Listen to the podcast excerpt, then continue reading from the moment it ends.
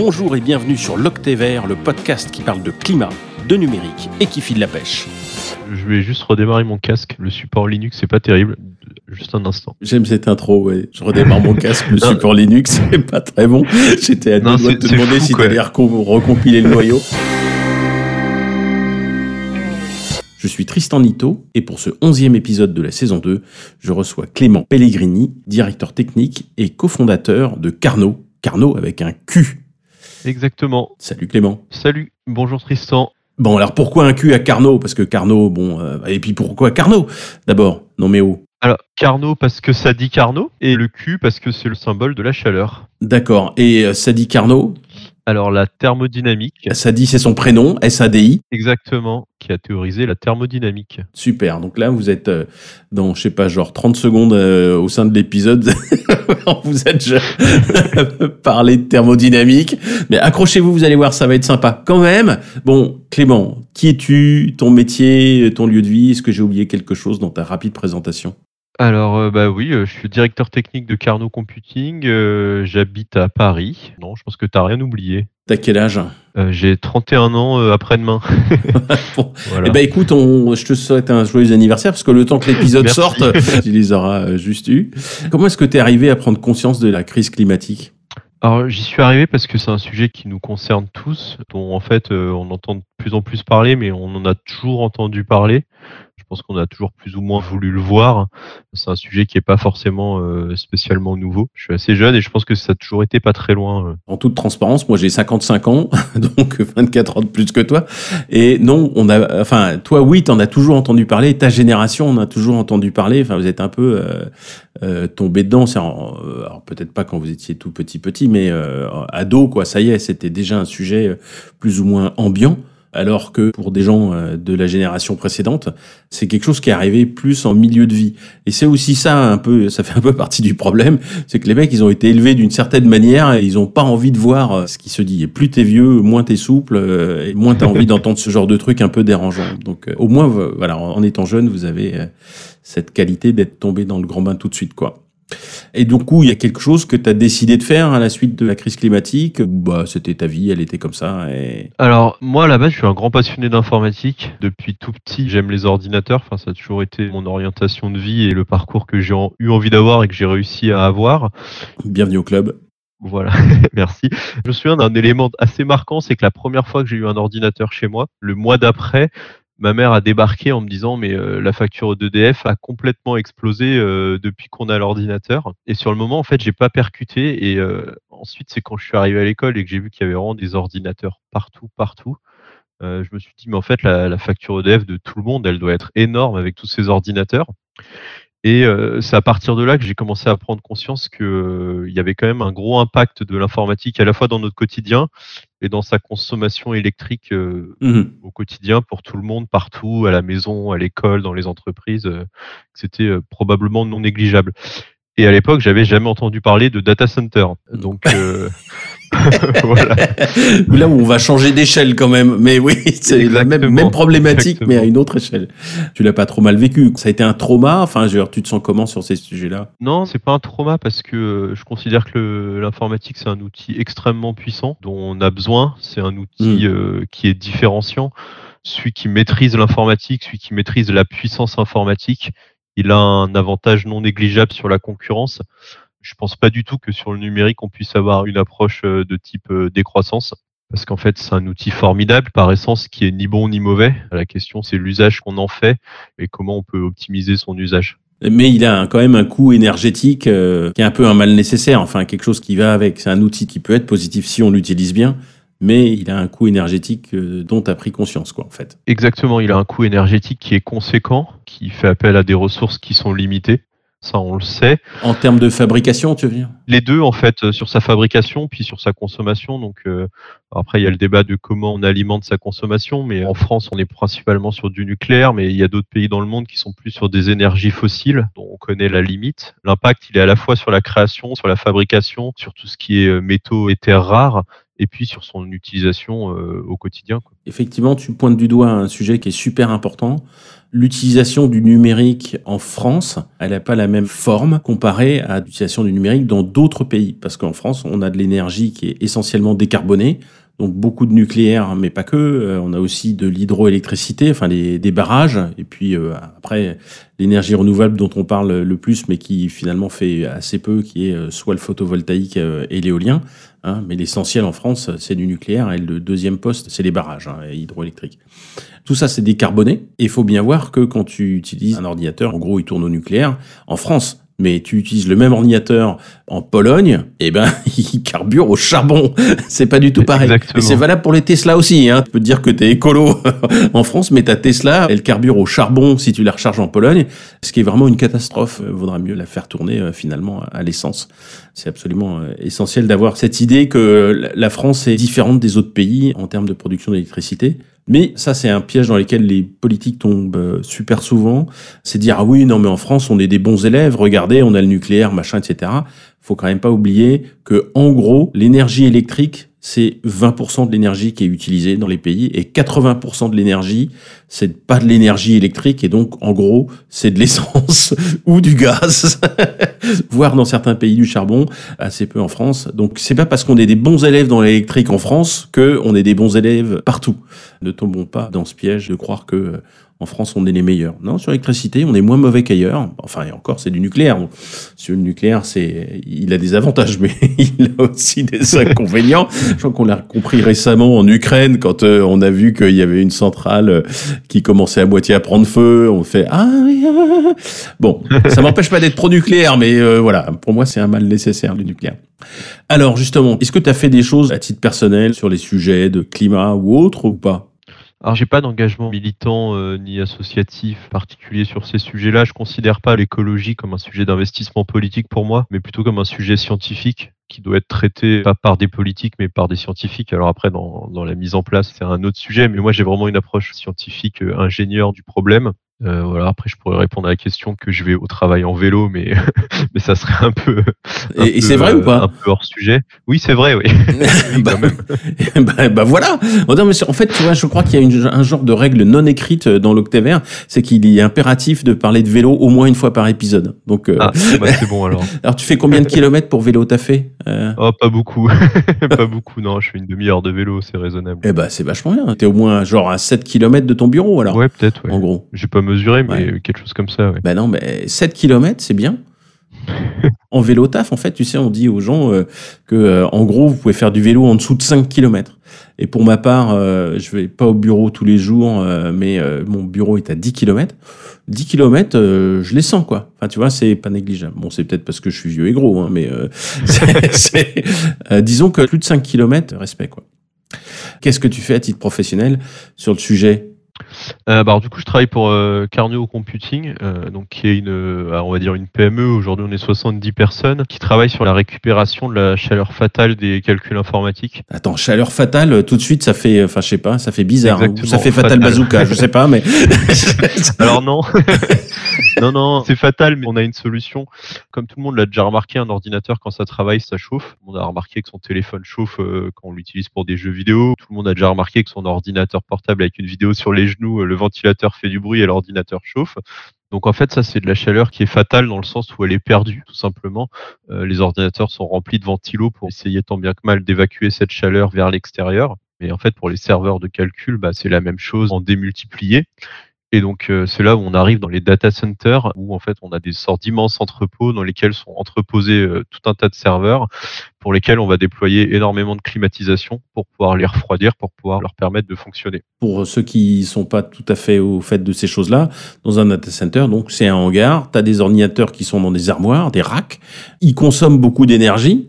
Une bonne partie de cette énergie est dépensée sous forme de chaleur et donc on l'évacue, mais donc il faut refroidir les ordinateurs. Donc on utilise des clims qui elles aussi consomment de l'énergie, tout ça pour pas que les ordinateurs fondent finalement. Enfin, sinon ils brûlent, ils, Exactement. ils se mettent à déconner et ils pètent quoi. Donc ça fait beaucoup d'énergie qui est perdue sous forme de chaleur et plus éventuellement une deuxième énergie pour évacuer cette chaleur et refroidir les ordinateurs. Donc ça fait euh, double dose d'énergie, euh, d'électricité pour refroidir ces machines. Et c'est donc ce qu'on appelle la chaleur fatale, euh, cette chaleur émise par les ordinateurs euh, lors des calculs. Exactement. Et donc l'idée de Carnot, c'est de valoriser cette chaleur fatale qui est produite par les systèmes informatiques en la réutilisant là où on a besoin de chaleur. Donc c'est-à-dire euh, dans les habitations, dans les réseaux de chaleur, dans les piscines, dans les industries. Donc on est connu principalement pour avoir créé le premier radiateur ordinateur. Donc c'est un radiateur qu'on déploie chez les gens avec des serveurs à l'intérieur. Et en fait, quand ces serveurs calculent, bah, ça produit de la chaleur qui permet de chauffer les pièces d'un appartement. Donc c'est un radiateur connecté, mais en fait c'est un, ordinateur bon, bah, qui est connecté à Internet et dont on réutilise la chaleur pour chauffer une pièce. Exactement. Donc euh, d'un côté, nous, on loue la puissance de calcul de ces ordinateurs qui, quand ils travaillent, permettent de chauffer les habitations. Et on a développé sur le même principe une chaudière on va récupérer la chaleur émise par les serveurs pour chauffer de l'eau. Donc euh, pareil, euh, à usage domestique, euh, réseau de chaleur, piscine ou usage industriel. Faire de la bière, par exemple, ça demande ah, énormément d'eau chaude. Putain, bah voilà, ça y est, là, tu commences à nous intéresser. voilà. Ah ouais, la bière nécessite de l'eau chaude. Euh, j'ai jamais brassé euh, moi-même. Mais voilà, enfin d'un côté, en fait, il y a des gens qui construisent des immenses data centers qui payent pour alimenter en électricité les serveurs et qui repayent en électricité pour alimenter les clims. Et de l'autre côté, il y a des gens qui ont besoin de chaleur et qui payent pour euh, brûler du gaz ou de l'électricité pour produire leur eau chaude. Et du coup, on s'est dit, bah, en fait, autant combiner les deux. On va simplifier l'équation finalement et voilà. Voilà, exactement. Nous, notre but, c'est de faire se rencontrer des gens qui ont besoin de puissance de calcul, donc euh, des banques, euh, des studios d'animation 3D, avec des gens qui ont besoin de chauffage, donc euh, des industriels, des réseaux de chaleur, des ensembles immobiliers. Et vous en avez installé hein, donc des chauffages et des chaudières comme ça un peu partout Oui, un, un paquet, un peu, un peu partout en France. On commence à en avoir pas mal en Finlande également, pour une piscine et pour un réseau de chaleur urbain dans une petite ville du nord de la Finlande. Ça se développe assez bien. Excellent. En fait, on est persuadé que on pourra pas continuer dans l'état actuel des choses. Aujourd'hui, les data centers, ça correspond à 5% de l'électricité mondiale. Mm-hmm. Il y a des prédictions qui parlent de 20% de l'électricité mondiale d'ici 2030. C'est absolument considérable. Ça va se faire poser des énormes questions sur la fourniture de ces ressources euh, d'énergie. Euh, l'énergie, c'est un sujet qui est central. Enfin, on s'en rend encore plus compte euh, avec la situation actuelle en Ukraine, en Europe, voilà, avec l'Ukraine et, l'approvisionnement en gaz en Russie. Même avant cette crise là très récente, le prix de l'énergie en Europe est passé de, je sais plus, mais on était dans les 50 euros par mégawattheure. Aujourd'hui, on est à 400, 500, on s'est monté à 600. Donc c'est un vrai sujet central qui est pas prêt de se régler, à mon avis, si on trouve pas des moyens d'utiliser correctement cette énergie. Donc l'idée de Carnot, voilà, c'est qu'on peut la valoriser deux fois, c'est-à-dire que on va utiliser une fois l'énergie pour faire des calculs informatiques et en même temps pour produire du chauffage. Donc c'est plutôt mettre fin au gaspillage finalement de cette énergie en la réutilisant plutôt que la laisser s'échapper. C'est ça, en, en la double valorisant. Une fois pour de l'IT et une fois pour du chauffage. C'est génial. Je crois que c'est avec toi qu'on avait parlé euh, il y a quelque temps d'un data center en Espagne, non? Au Portugal. Au Portugal. En fait, c'est ça qui est assez intéressant. Euh, moi, je me rends compte, euh, par mon réseau, j'ai beaucoup d'amis dans, dans l'IT. Quand je demande, mais qui a visité un data center? En fait, personne. Personne ne sait, euh, ne sait ce que c'est un data center. Bah non, parce que pour des raisons de sécurité, euh, c'est fermé, parce qu'évidemment, il y a des données dedans, des tas de procédures. Enfin, c'est ce qui fait tourner les boîtes, en gros. Quoi. Donc, évidemment, on, ne fait pas trop visiter ce genre de truc. Moi, j'en ai visité que une fois, je crois. Mais du coup, c'est très abstrait. Autant, on, voilà, on parle du trafic aérien, tout le monde a déjà pris l'avion. Ou voit des avions un avion passé exactement. Mais en fait, le numérique, c'est complètement abstrait. Et en fait, ce qui est génial, c'est le mec qui a inventé le mot cloud. Parce que le cloud, c'est totalement immatériel, c'est partout, c'est nulle part à la fois. C'est le cloud, ça se matérialise pas. C'est tout mignon, c'est vaporeux. C'est ça. Voilà, c'est joli, c'est des beaux nuages dans le ciel. Alors que non, en fait, le cloud, c'est des immenses data centers qui consomment des quantités folles d'énergie.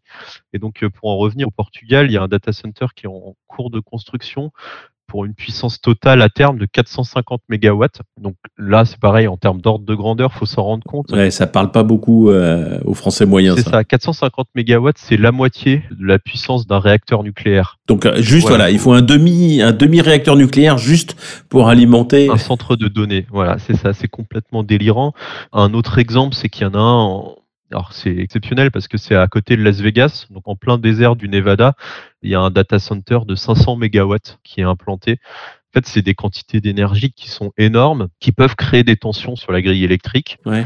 voilà, énergétique. On a des villes en Île-de-France comme Aubervilliers. Où il y a beaucoup de data centers. hein. Il y a énormément de data centers à Aubervilliers. À peu près 50% de l'électricité de la ville est utilisée pour des data centers. Ça peut poser des problèmes le jour où il y a un souci d'approvisionnement ou de capacité électrique. Est-ce qu'on va couper les habitations ou est-ce qu'on va couper les data centers?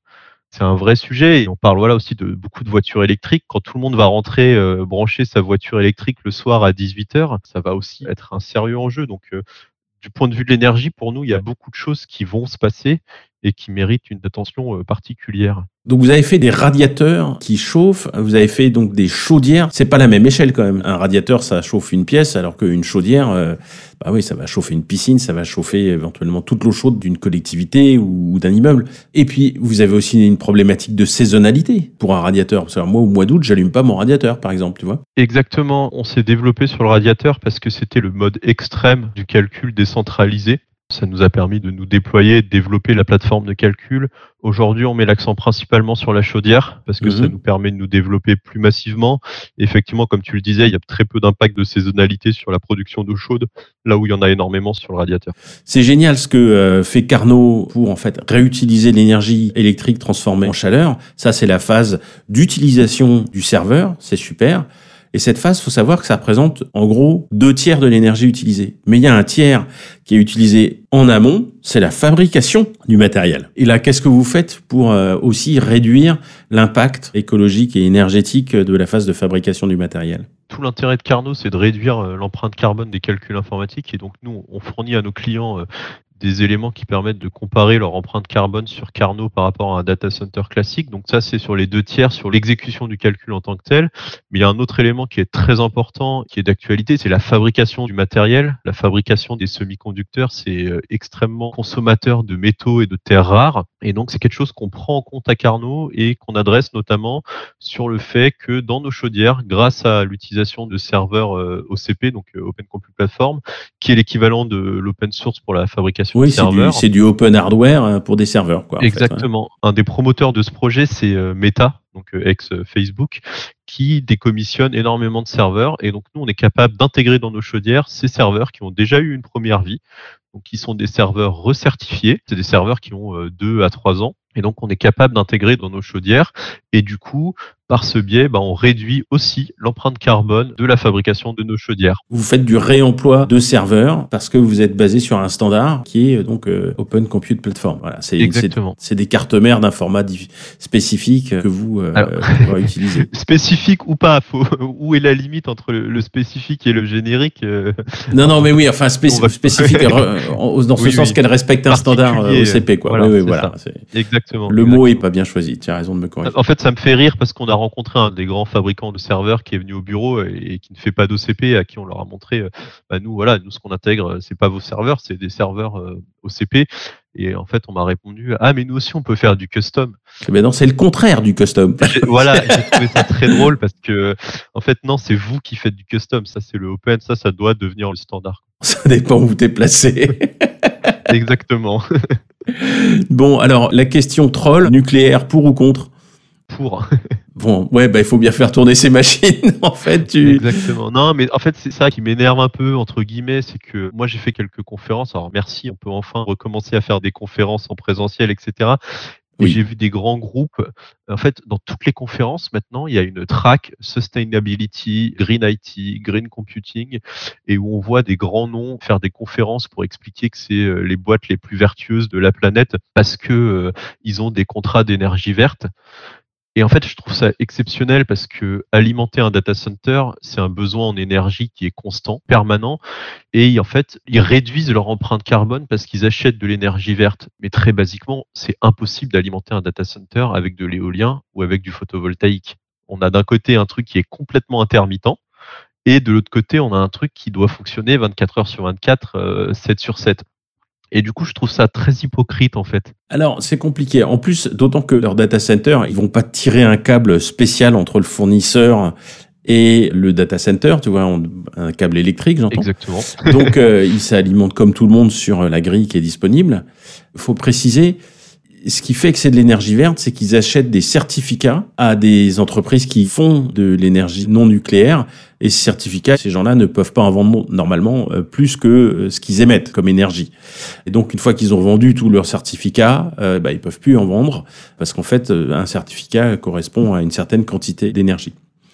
Donc là, je me fais un peu l'avocat du diable, parce qu'en fait, dans le fond, je suis d'accord avec toi, mais je me fais un peu l'avocat du diable en disant, soit, mais ça veut dire que il favorise la création d'énergie verte et finalement, c'est une bonne chose de faire de l'énergie verte parce que bah, euh, c'est l'économie, quoi. Tu vois, ça incite financièrement des créateurs d'énergie verte à produire plus. De toute façon, de l'énergie, et en particulier de l'énergie euh, électrique, on a besoin de plus d'énergie. Et à la limite, moi, je préfère plutôt plus d'éoliennes enfin éolienne ou photovoltaïque euh, que du nucléaire. Parce que le nucléaire euh, ça marche bien mais il faudrait pas que ça nous pète à la gueule non plus. Alors que bon quand une éolienne tombe bon c'est vaut mieux pas être dessous quoi mais si tu veux ça nous fait pas une zone euh, c'est pas comme un Fukushima ou oui oui mais si on veut alimenter l'ensemble de l'IT mondial avec des parcs éoliens ou photovoltaïques qui ont des rendements limités et intermittents alors je suis ni anti-éolien hein, ni anti-photovoltaïque,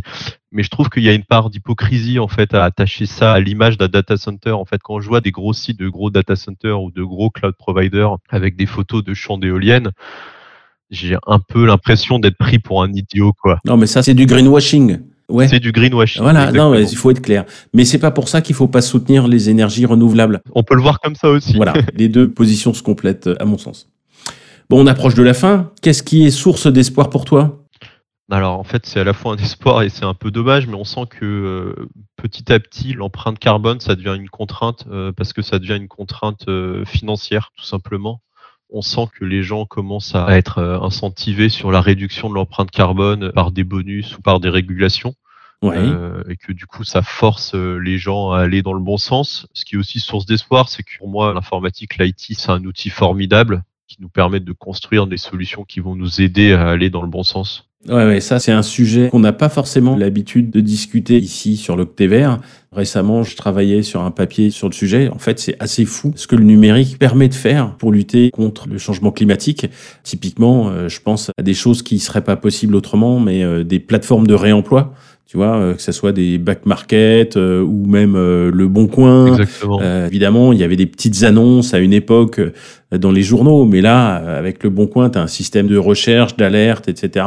Quand tu cherches quelque chose à proximité, c'est assez formidable ce que tu arrives à trouver avec ben, évidemment le, le, fait que ça ne nécessite pas de produire un nouvel objet. Tu vas réutiliser un objet existant et donc il va durer plus longtemps, même si tu n'en as pas besoin. Et ça, merci le numérique, quoi. Ça peut être aussi des systèmes de thermostat, de gestion de la température dans une maison. Dès lors que tu automatises des choses comme ça avec euh, des systèmes numériques, ben, tu arrives à réduire la consommation d'énergie de ton logement. Il y a plein d'exemples dans ce genre-là.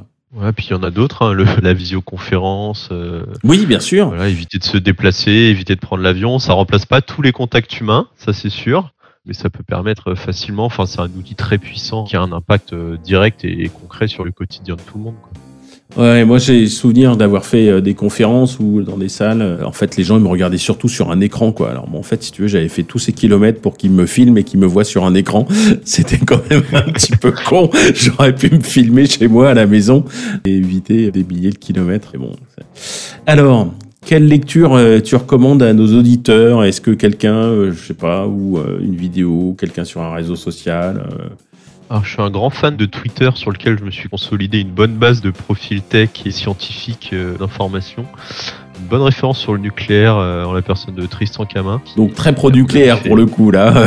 très pro-nucléaire je pense, mais euh, très pédagogue et avec des bonnes explications voilà, et des éléments factuels et, et, très intéressants sur tous les sujets liés à l'énergie et effectivement plus particulièrement au nucléaire. Excellent, ouais, assez rassurant, factuel, scientifique.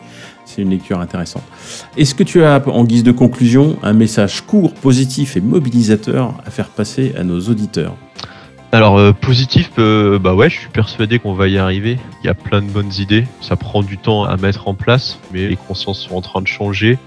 Les grosses structures, les politiques commencent à s'emparer du sujet. Donc euh, moi, je suis persuadé que ça va dans le bon sens. Ouais on voit de plus en plus de fonds d'investissement dédiés à des sujets environnementaux ou euh, sociétaux, enfin voilà, tout ce qui est RSE, CSG, on entend de plus en plus parler. Donc, euh, ouais, je suis persuadé que ça va dans le bon sens. Et que l'informatique et les nouvelles technologies nous permettront de mettre tout ça en œuvre efficacement. C'est bien que tu bosses chez Carnot, tu vois, parce que avec, avec ce que vous faites, il n'y a pas de doute, tu vois, entre la partie euh, réemploi du matériel et euh, réutilisation de l'énergie, euh, vous êtes acteur sur ces sujets-là et vous avez bien compris le truc. J'ai entendu le même genre de discours de financiers qui vont se faire des couilles en or avec leur prochaine levée de fonds, qu'on n'a rien à foutre de, du climat aussi, tu vois. Ce que je veux dire, c'est que ce discours, il marche bien quand, comme toi, tu es engagé dans une boîte qui fait très concrètement des choses. Alors que j'ai aussi entendu de la part de gens qui voudraient faire du business as usual et pour qui, en fait, le climat est un truc un peu chiant pour le business, en fait. Non, non, mais continuez comme avant, on va s'en sortir grâce à la technologie.